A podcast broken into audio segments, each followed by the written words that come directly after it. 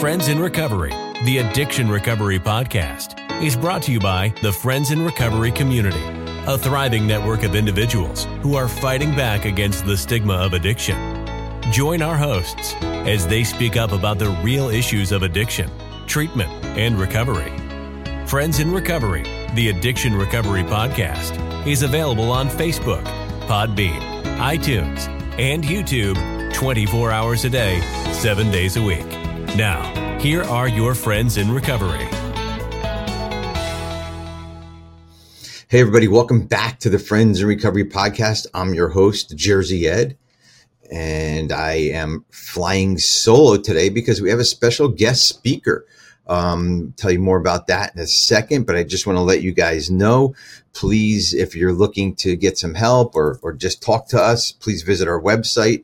Um, at friendsinrecoverycommunity.org. You can find all these shows there. And also you can find a list of all our meetings. And actually, you can go actually to our meetings from that, um, that website. Also, um, if you want to email us, uh, help at friendsinrecoverypodcast.com. You can get a hold of me or um, anybody, um, Bambi or Beth or Jill or Dan, whoever's hosting, whenever we host, uh, get a hold of them there or my personal email address, which will be right here. Um, uh, let's see. Also, uh, you can call us 800 989 6504. That is a non emergency number, but if you want to talk to one of us, um, please leave a message and we'll be sure to get back to you right away. Uh, today's special guest is Jeff Zazel um, a dear friend of mine, a dear friend of our shows, guys. Uh, Jeff actually started a podcast um, almost six years ago. I think beginning of February will be six years old. The podcast, um, and uh, we, you know, Jeff was one of the original hosts. If you go way, way back to the beginning, the first show, it's the Podfather, me, Jersey Ed, and Jeff um, on a cool looking studio up in um, Mass- uh, up in uh, where were we at? Um, New Hampshire, Salem, New Hampshire, um, at a cigar lounge, and uh, they had an amazing podcast studio there. Um, but we're doing things different today. Of course, we, uh, we have developed and grew, and here we are today. Um, Jeff is the speaker. Jeff is a really good friend of mine. On top of all this, Jeff is like a, a personal um, mentor of mine. Um, and I'm not sure if any of you guys have mentors out there, but I really suggest you, you know, kind of find a few. Um, Jeff is just one of many of my mentors, and I'm not talking about a sponsor, but yeah, a sponsor can be a mentor too. But um, somebody who who who you can go to for specific things, not just recovery, just everyday life stuff, maybe financial stuff, business, um, whatever that is. And and Jeff is my go-to guy for kind of everyday life stuff, and um, and and uh, you know, kind of um, like the right direction stuff you know, and resiliency and grit. Definitely. That's, that's what he's my go-to for. Um, he actually, you know, kind of points it out in me that, uh, you know, I have it in me sometimes when I doubt myself and we all get to doubt ourselves and, and kind of up in the air about things, but, um, that's what mentors are for guys. And please, and if, if you want to be a mentor, um, reach out to people because you guys have a lot to share out there. You guys have a lot to give, um, just like Jeff does. Um, and you know, this interview, um, not even an interview, was just a presentation or, or um, you know, a sit down with Jeff. Uh, he did this on my. Um, I have another channel called um, Lifelong Wellness, and he did this for my mastermind class. We do a biweekly mastermind class Wednesday nights um, at 7 p.m. Eastern time. If you're interested in that, shoot me an email. Um, and I will tell you more about that. But that's not what this show is about. So I just wanted to set the scene. Jeff um, came on and spoke to my mastermind class, and um, it, it, was such a great uh, interview or, or, or pr- presentation or whatever you want to call it um, that I, I told the girls and everybody that I would love to have Jeff, you know, the recording of Jeff on the show, and everybody agreed um, because it is an amazing show. So um, I just want to, um, you know, just kind of give you guys a little little intro on that. You'll hear Jeff talk at the beginning about about him and I and and back and forth. So I just wanted to kind of set the stage for that because it was used in a different context, um, and now we are using it here for friends in recovery. But um, you know, I just wanted to make sure that this interview or this uh, presentation that Jeff did gets out there and gets out there for us for for us here in Friends in Recovery because um, we also have a a, a regular side of life too. Like we, we, we're not just in recovery all the time. Like we, yes, we are in recovery. Absolutely. But there's other things in life too. Um, and Jeff kind of points that out in this, um, this, uh, this presentation that he's doing. He goes every which way in this presentation, all about grit and resiliency from Viktor Frankl to, uh, you name it, it's on there. Um, you know, and he, he, at the end of the interview, he he uh, talks about some of my favorite things in the world. Um, is that, um, and I'm not going to spoil it. So just listen to the end, end, of the interview, and you'll you'll understand what I'm talking about. So, guys, um, here he is, Jeff Zazel. For those kind words, and, and it's interesting because when we talk about mentorship, it's it's really about friendship and when you have when you have friendships with people, you everyone brings something to the table, and usually it's not the same thing because we're all different people. We have different experiences, and uh, and but particularly Ed, you and I view the world in remarkably similar ways. So it's actually sort of fun, and we have a lot of laughs about that. So that's it's important to be able to, as you travel through life, to have a sense of humor. So the uh, Ed, Ed, spoke to me recently and said, "Hey, would you mind talking on you know the subject of resiliency and grit?" And I said, "Yeah, it's it's one of my favorite subjects, and it's such a useful topic because you know it gets a lot of you know press these days, but actually." Resiliency is about the ability to bounce back. So we know that beings have been bouncing since the creation of time because life is full of adversity. So the planet is probably like four billion years old, and I think modern man is anywhere between hundred thousand to three hundred thousand years old. So since the beginning of modern man, and you know we're like Homo erectus. You know there's there's various species of mankind, and Neanderthals and Homo sapiens and Homo erectus and so on. We actually modern Homo sapiens. The uh, you know we all had to find survival skills. So resiliency at the end of the day is really about a particular way of surviving. So one of the interesting things about resiliency is that those who are not resilient never grow. So I like what you were saying, Ed, that one of your core values really is about learning. So to be resilient, you have to be willing to learn. And to be resilient, you also have to be willing to know that you don't have all the answers. So you were very kind in the things you said, Ed, but we both know, and all of us here know that, you know, th- there are people who will always know more than us. And there are people who probably know less than us. So why is that? Well, resilient people have a number of qualities, and one of them is intellectual curiosity. They want to learn things. And when you're with people who want to learn things, it becomes contagious because you want to learn things. And then you share those things and then you learn from each other and it becomes exponential. And if everyone learns something and teaches something to someone else uh, and so on, we all share tremendous information. So re- resiliency is really about the ability to, when you are struggling and fall down, to get back up and part of getting back up, whether it's literally or figuratively, is really about learning.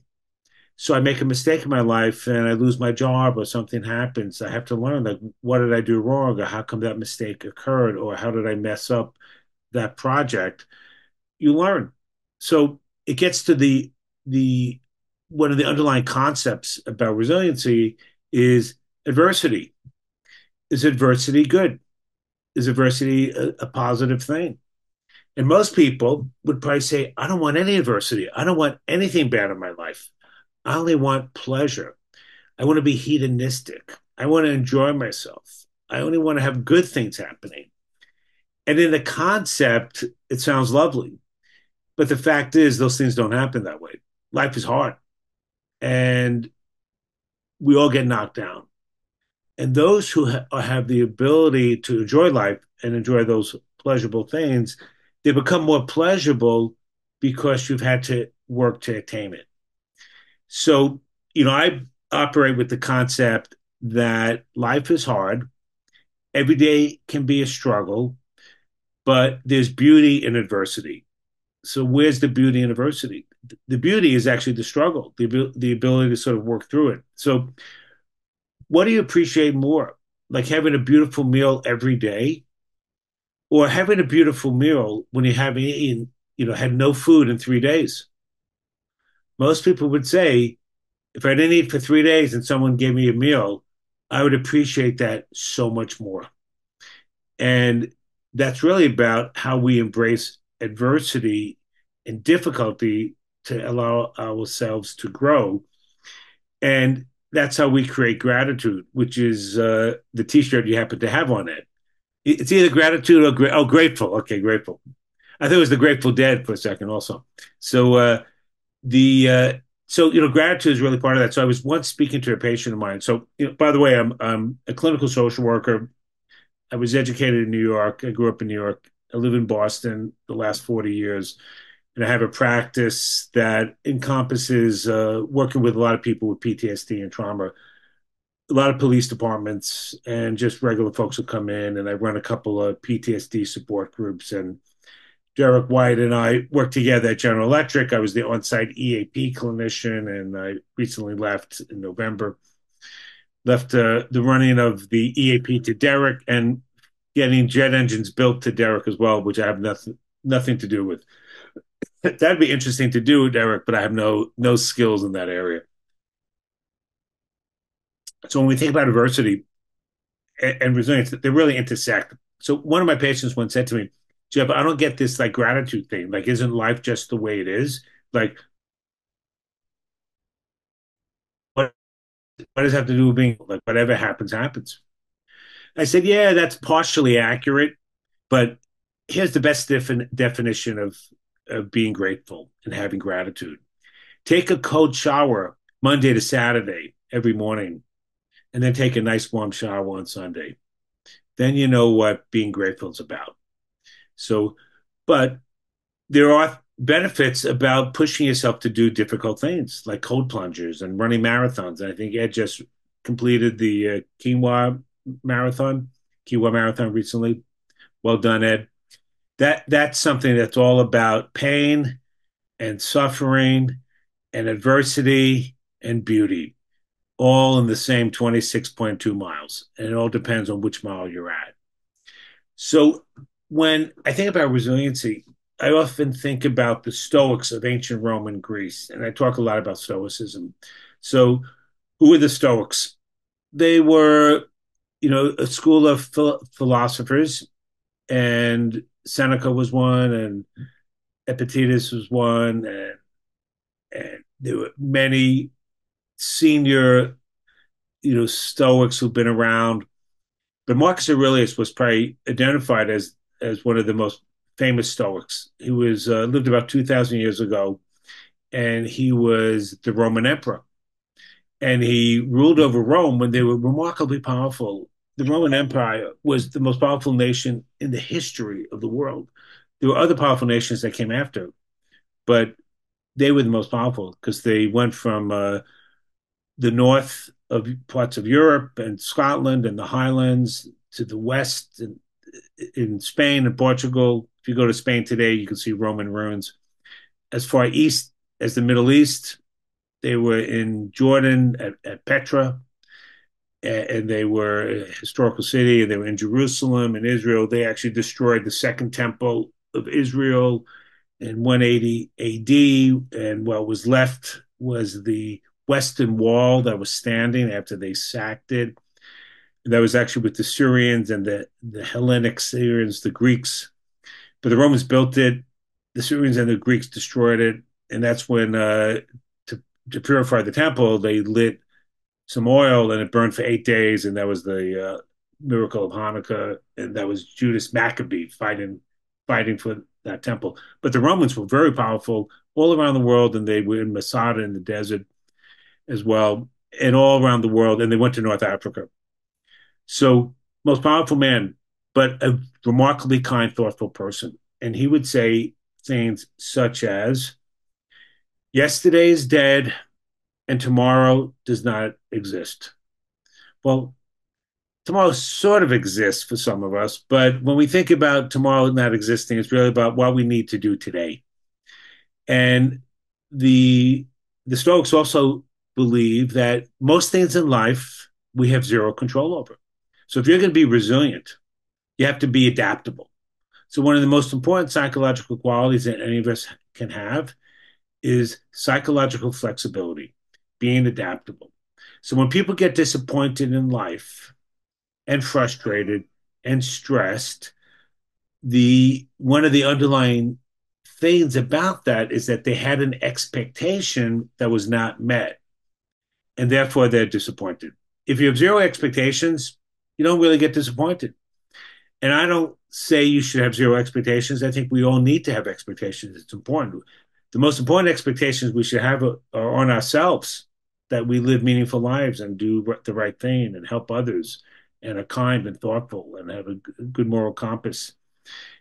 But we expect others to do certain things, we will probably be frequently disappointed because we have no control over that.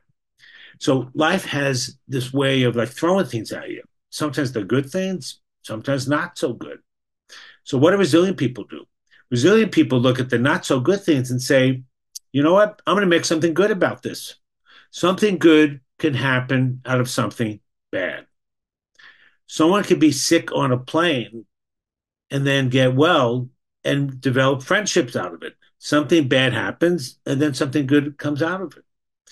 Then you can also have, I remember talking to one of my neighbors, and it was a little girl who was like 10 years old, and we had terrible weather.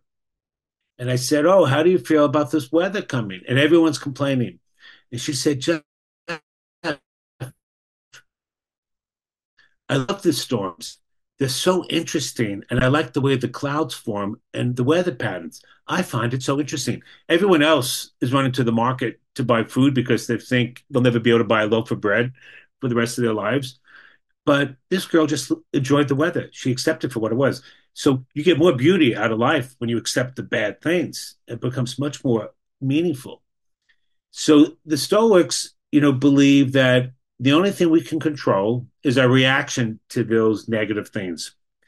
The ability to ma- man- manage your own reactions is really about being resilient.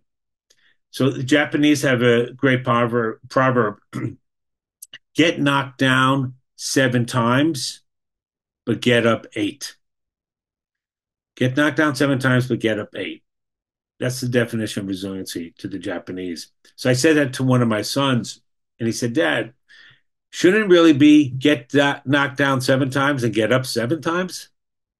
I said, you know, I heard the Japanese weren't that good in math. So uh, I do agree. But whether it's seven times or eight times, it's really about getting back up. And those who do not get back up, I don't want to say they quit because sometimes people don't always have the capacity to do that, but they're certainly less resilient. And the person who's struggling to get up that's a resilient person. And when they get up, they sort of feel better about themselves. So, one of the ways to improve self worth and self esteem is to allow bad things to happen and then overcome them. So, if you have bad things happen and you don't challenge that and try to overcome it, you never improve sense of worth. You always blame the world. Why me? These terrible things happen. I don't get any breaks. I get no luck. The only luck I have is bad luck. So personally, I don't really believe in luck. I think we make our own luck. You work hard, you try to do the right thing, and then sometimes you end up in a position where you have some success. So the ability to realize that you don't have control over most things is a way to adapt to the world and actually you allow yourself to feel a little better and more resilient and you don't complain about everything. So we all know people who complain. We all complain. Sometimes we need to complain, but not all day long. And if you hang out with people like that, what do you start doing? You probably start complaining. If you hang around with people who have a positive outlook, you probably start feeling a little more positive. So, great scientific studies are done with identical twins. So, what do identical twins have? The same DNA, typically the same environment, typically the same nurturing, the same culture. So, I'm an identical twin. So, my brother and I share the room. We have the same DNA. We had the same parents, he's a forensic psychologist. I'm a clinical social worker. We, you know, we travel in the same world, and we do a lot of the same things together, and we see the world remarkably similarly. And we both go to the gym, and I call him up and I say, "Hey, would you like to go to the gym today?" I don't know if I want to go. Gee, I have to go. I should go. And I said, Paul, there's another way to look at this Said, when I think about the gym, you know what I say? I get to go. I'm so lucky I have the opportunity to go. And it's the same experience, but we spin it slightly different. And now he says, Yeah, I get to go. Okay, I'll go. Shut the hell up, I'll go. So uh the but but it's interesting because a lot of how we look at things in life and being resilient has a lot to do with that perspective on how we see things and our ability to sort of process it. So the Buddhists say life is all about suffering. And when I heard that, I never quite understood that because I thought life should be about pleasure. Life should be about enjoyment. Life should be about having some fun and happiness and positive, you know, experiences. And the Buddhists do say that, but they say first you must suffer because you don't appreciate it until you suffer.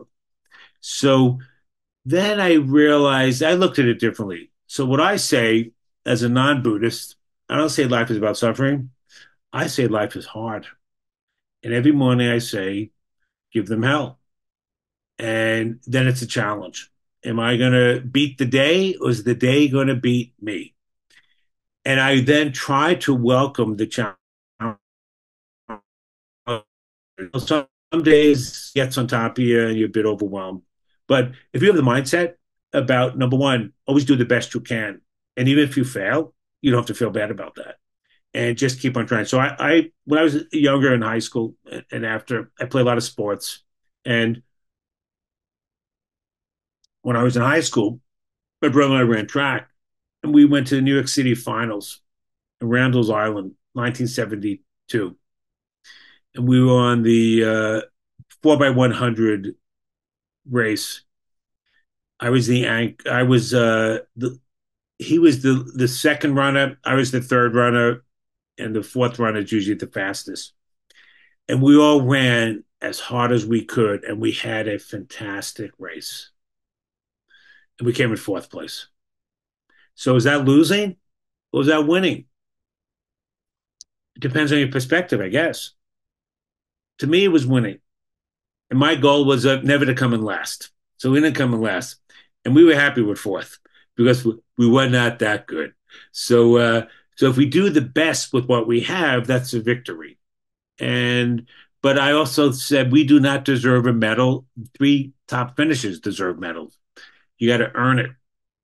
And we didn't earn it but we did earn fourth place and we earned the ability to say hey we did the best we could so that that was a victory so we know that life is can be very challenging and i often say if life is hard to be resilient you have to remind yourself of the four f's in life so what are the four f's rely upon your friends your family fitness and faith friends family fitness, and faith.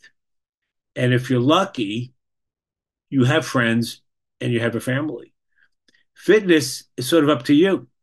Friends are also up to you. Family, that's sort of a you know that that's a little more complex because you know you can't pick your family. So what's fitness? Fitness could be just going outside and walking. Fitness could be going to the gym, like Ed did. Fitness could be running a marathon or taking a bike ride, or playing tennis, or walking to the beach, or hiking in Patagonia. Fitness can be many, many things. And then there's faith. So, what's faith? Faith is not necessarily religion, it can be, but it's spirituality. It's a belief that there's something greater than all of us. And that if we believe that we're just here for a, a short period of time, we try to appreciate the day more than we do because we let a lot of days go by with negative thoughts. So to be resilient, you have to remind yourself of a whole bunch of things. One of the things is the only commodity that you can never get again is time.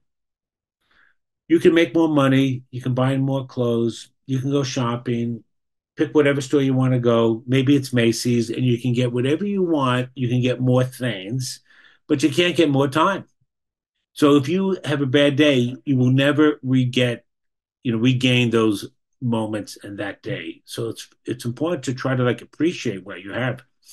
So uh, we also know that one out of four people in the United States at any given time, and probably other countries in the world, one out of four people at any given time has depression and anxiety.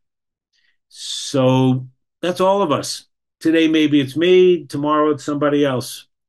And we all wake up with a little anxiety we have it in our lives. And I actually think anxiety is is a blessing. So how's anxiety good? Well, too much of it isn't good. But a little of it is pretty good because you end up stopping at traffic lights. You get to the airport on time. The podcast started at a certain time. I made sure I was here. A little anxiety or no anxiety, you got to show up in life. So, but anxiety does help you get there. Too much, you you get you know it, it interferes with the ability to enjoy the experience of life. So, a lot of people have troubles all day long. I see them in my office. They're constantly worried one of the things I say is, you know, anxiety is about future thinking. It's about projection, things that are, you think will happen, but but are not. Depression is about the past, things that did happen and trouble you. And neither one of those concepts really help you today. If you can lift yourself from those thoughts, you can just keep it in a moment. So truly enjoy, enjoying the very minute moment is mindfulness. That's keeping it in the precise moment. But if you just keep it in the day, which uh, of course is an AA 12 step concept, you know, one day at a time, just keep it in the in today, you know, you can manage life with all its challenges, you know, much, much better. So when people have anxiety, remember the three A's. Action alleviates anxiety. So instead of sitting and worrying and being uptight, go and do something take a walk, put gasoline in your car, make something to eat, go online, read a book, turn on some music, throw cold water on your face. That actually reduces anxiety. So you can do certain things that will allow you to just feel much, much better. So resilient people are sort of, you know, there's a belief that there are certain people just born resilient. They come out, they're tough, and they will always be tough. And then there's the rest of us who are probably not so tough. So, do we have the capacity, the ability to develop those skills that resilient people have to be tougher? Of course, we do. The great thing about human beings is we all are adaptable and we can all learn and we can all grow. Those of us who grow a lot work at it. It doesn't happen because you're lucky, it happens because you put the effort into it. So people who want to have success in their lives and go to school and get advanced degrees or become engineers or train or build a house or re- restore an, an old car, they have to work at it. It doesn't happen because they're doing nothing. So you have to set goals and be willing to achieve. So those folks have an element of resiliency. They're not quitters. So in 1975, the Vietnam War ended and all when war ends, the last thing that happens typically is release of POWs. Sometimes there's an exchange of POWs in the interim, like in Ukraine and Russia just recently traded. But when the war ends, POWs come home. Come home. So in Vietnam, there were a lot of U.S. servicemen who were released, and they were all shipped to the U.S. Naval Hospital in Honolulu, in Hawaii, and they all got evaluated. And of course, they were all in terrible, terrible shape. Broken bodies, infections, tropical illnesses, malnourished, starvation, psychological difficulties, terrible dental issues, visual problems, etc. During World War II, in the POWs that were in Germany, one out of 10 died, did not survive. The Japanese POW camps, one out of four did not survive. American soldiers in Vietnam, it was between one out of four and one out of 10. So there were high casualties because they were so malnourished. So it was probably closer to what the Japanese POW camps were. They were brutal. The, the U.S. servicemen end up in, in the hospital and they get evaluated and all getting treated for their injuries. So we know, we hear about this a lot, that physical injuries are pretty easy to heal generally. It's the psychological injuries, and as we call the invisible injuries, things like PTSD, depression, anxiety, self doubt, suicidality. Those things are really difficult to treat, but they are all remarkably treatable. So that's all, and that's the good news. Like addiction, you know, remarkably treatable. That's why I like working with folks with addictive disorders. It's treatable, and you see like amazing results. It's fantastic. It's so rewarding. So the uh, Vietnam War ends these guys come back, and they discover several hundred POWs who did not have PTSD. So in 1975, we first coined the term post traumatic stress disorder to the Vietnam War experience. Now, of course, PTSD existed since the beginning of time, but we could just call it different things. In World War II, we called it combat fatigue. In World War One, we called it uh, trench illness during the Industrial Revolution when locomotives started running and people inadvertently got hit by trains and people observed it. It was called railway hysteria. So we called it totally different things, but it's the same experience. So they evaluate these guys, and amazingly, everyone had PTSD except a handful of soldiers. It was actually more than a handful. It was like a couple hundred and they said we don't understand how this is even possible. And on average, they in POW camps from six to eight years, so call it seven years. And one of those POWs was actually John McCain. who was in the Hanoi Hilton. Now I, have been to Vietnam twice, and I've gone to the POW camps in Saigon, Ho Chi Minh City, and they are really horrible, unpleasant places. But an amazing laboratory for the human psychological resilience. Like, how do people survive this? It's so brutal. So it requires a certain mindset. So they interviewed all these guys and they said, you know, we don't quite understand. How is it that you don't have PTSD? Everyone else has it. They said, well, it was a horrible experience. It was terrible. It was awful. But I wasn't going to let them win. The only thing I had left was my mind and my brain and my choice. Everything else was taken away from me. My clothes, my freedom, the ability to eat what I wanted. I was locked up. I couldn't roam. I was stuck in a cage and I was tortured. But the only thing I had left was my mind. So they started interviewing these guys and they discovered that some of them were just born that way. They were they were fighters. They were like guys like Ed Chancho, come out, grow up tough in New Jersey, and fight their way out of like several circumstances and they and they survive and they get on top and they have success. Then there are other people who were not so tough, but they also survived and they learned they learned the qualities of resiliency.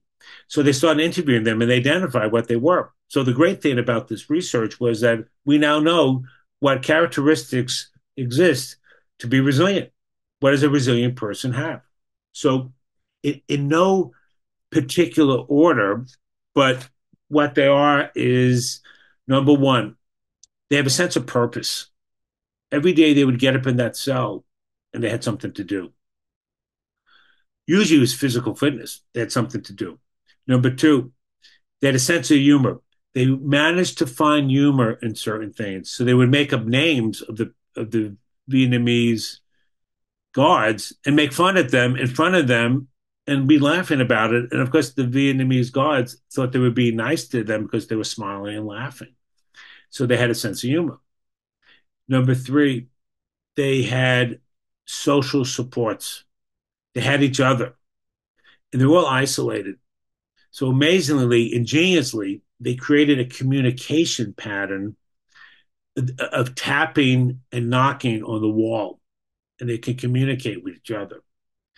And one guy designed it, and they passed it around. They wrote it out on toilet paper. And any new guy who came in, they managed to get it into his cell. So I researched it and I found out what it was. So it was like five lines with the alphabet, like five letters on each line. So line one, the top spot is A. Line one, second spot, B.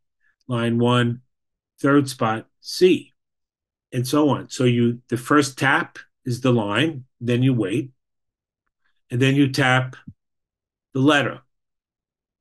So if the letter is C, you you tap one tap line one, you wait, and then three taps, ABC, third letter. So they were able to communicate with each other, and that was like remarkably important to their ability to survive. So they had communication skills and social supports. They also had spirituality. So they were all, a lot of them prayed. So some people will survive those events because they can pray and believe in something. Other people just meditated or looked at the sunrise and they were able to sort of manage the sense of spirituality by looking at the, the jungle and seeing birds and freedom. So that was their sense of spirituality. They also had a moral compass. They did the right thing. They would not betray each other. They all got tortured. They all broke. They all gave secrets up or made secrets up.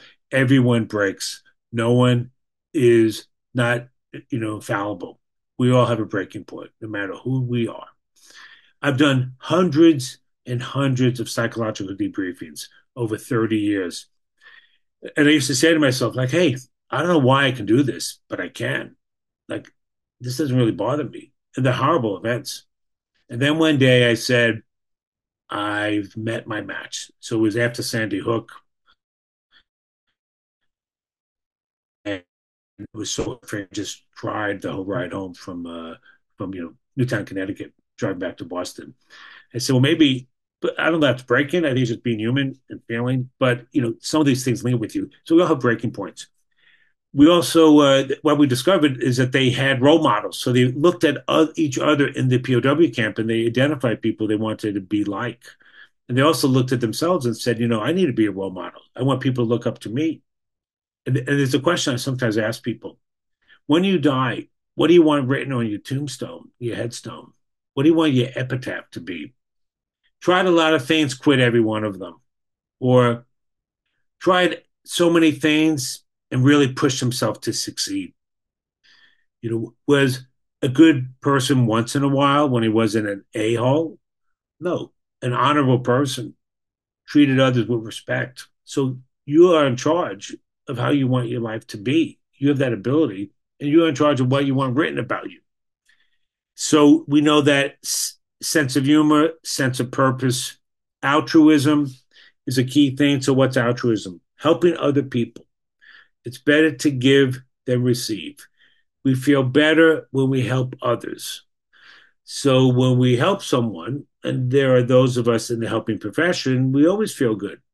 So there was a study done at Mass General, and they had people in the lobby of the hospital, and they were all part of the study. They had a person opening up a door. Oh, please, ma'am, after you, please walk out. And they had people observing monitoring what the subject would respond.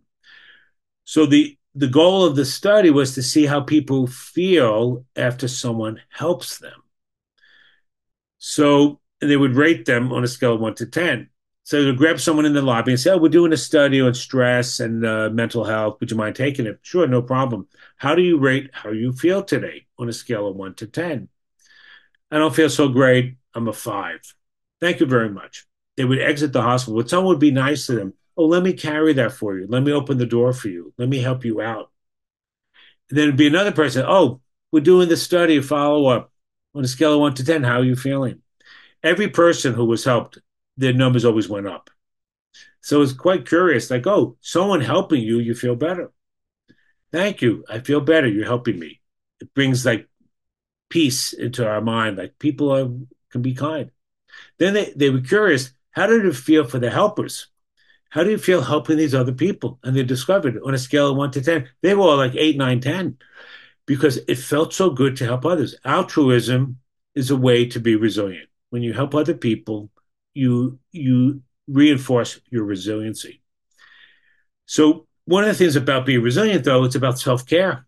So those of us who take care of ourselves, we always feel better.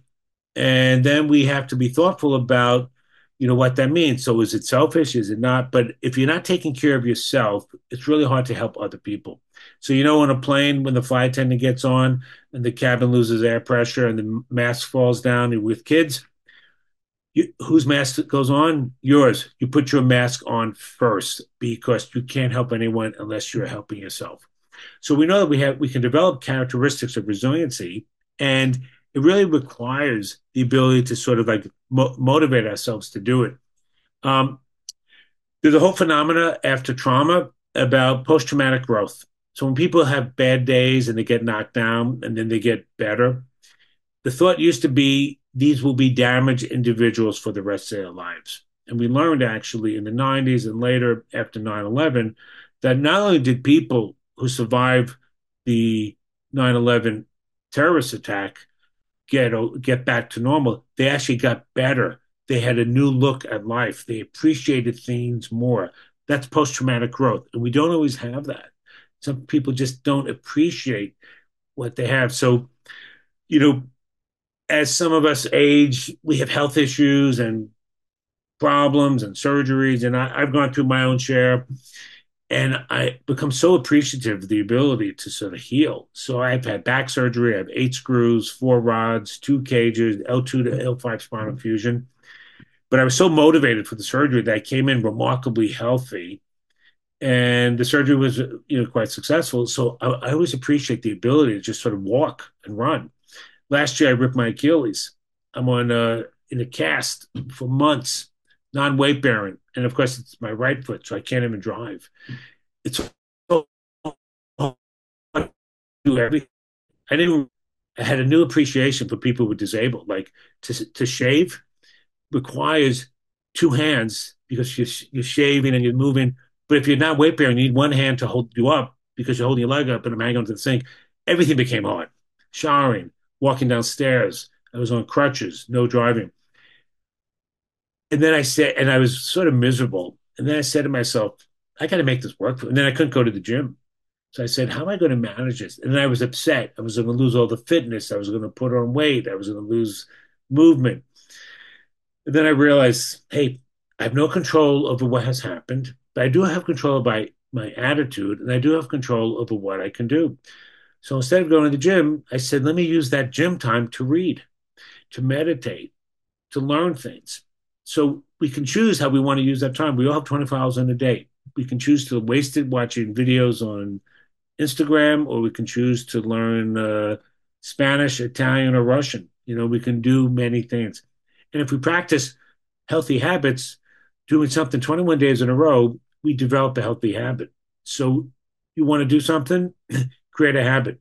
You want to start your day off right, make your bed. And there's, you know, the great speech by Admiral William McRaven, University of Texas, I believe it was 2014, lessons learned by a Navy SEAL. and the first lesson was make your bed every day. And if you had a terrible day and you come back home, you get to your room, at least you have a nicely made bed. So there are things we can do to allow ourselves to have more resiliency and to feel better about things. Um, it's probably about that time I believe, Ed. So I'm just going to talk a little about Stoicism in closing. So the Stoics had four underlying principles, which are is really tied in to resiliency.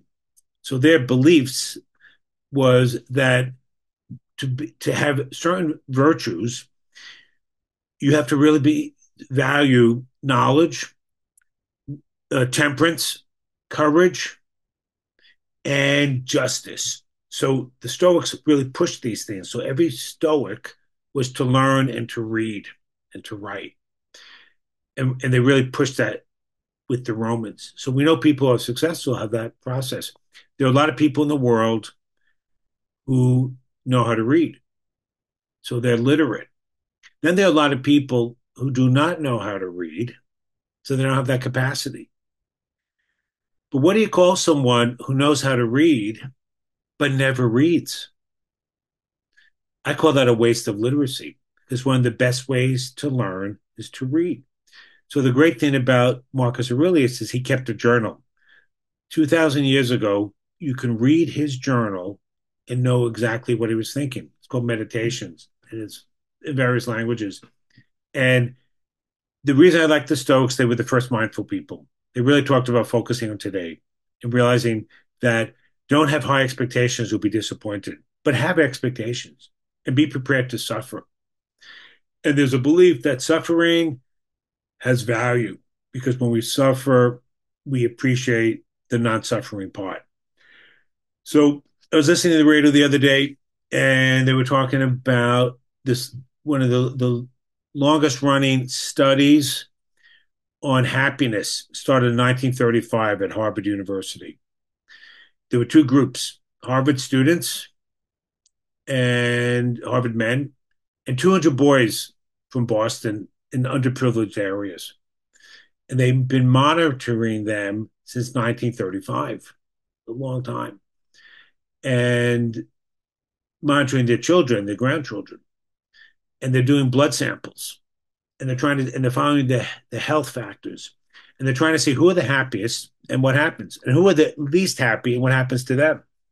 So, what they discover? They discovered several things And one of the amazing things, and it was it's being currently run by a psychiatrist and a psychologist, and I think they just came out with a book called The Happiness Study of Harvard, and they discovered that the people who are the happiest have amazing relationships, social life, social ability. They also discovered that the people who are the happiest have a person in their lives maybe more than one, who, when things are really bad, they have so they need some money, they can call someone. They're really worried about something, they can call someone. They got subpoenaed by the FBI, they can call someone. The people who had satisfaction in life and were happier had people like that in their lives. So those of us who don't have those those people in our lives, it's probably a good thing to work on that. So then they looked at physical health. And one of the studies, the authors said, you know, if you get cancer, you get cancer. It's a mutant gene that grows, it's genetic probably, or exposure to environment. Or if you get diabetes, it's also hereditary or lifestyle. So we don't, he thought happiness had nothing to do with health. And he was completely wrong. So the people who scored highest on the happiness scale they were also the most resilient because they bounced back. They had good attitudes. And because the number one factor why they were healthy is they had social relationships. If you have social relationships, you talk to people about how you feel. If you talk to people about how you're doing and how you're feeling, you're reducing your stress, even though that person hasn't fixed anything, but you get support. So you reduce your stress, you reduce chemicals in your body, you reduce cortisol, you tend to feel better, you live longer. The number one variable about longevity, by the way, is about social ability. So if you want to live a long life, live a life where you have a lot of friends and, and can experience each other. It's interesting because I was talking to a friend of mine who said he believes that life is everything is predicted. Everything will happen. everything that is occurring is meant to be. And I don't completely disagree with it, but I don't agree with it 100%. Because I also say, like, what about our ability to intercede and change things? What about our ability to make a difference and to make choices? So, Albert Einstein was once asked, Do you be- believe that everything is predetermined? I do not. Do you have friends who believe it's predetermined? Yes, I work with a group of physicists who think everything is predetermined. But I'm always curious when they cross the street why they look both ways.